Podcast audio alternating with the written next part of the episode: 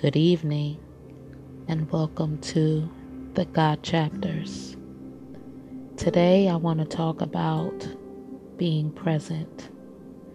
Matthew 6:34 says, "Therefore, do not worry about tomorrow, for tomorrow will worry about itself. Each day has enough trouble of its own." Have you found yourself thinking about tomorrow and the worries of what tomorrow brings? How often do you allow yourself to be in a moment, to feel everything that comes from that moment? We're so busy at times, we end up forfeiting lessons and blessings that come with the moments. There are things that God wants to reveal to us in that moment.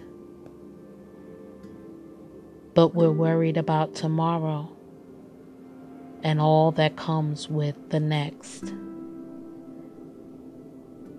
When we do that, we miss the opportunity of what God wants to give us in that moment, what He wants to show us in that moment. Let's try to be more present and allow tomorrow to worry about itself. Until next time, be blessed.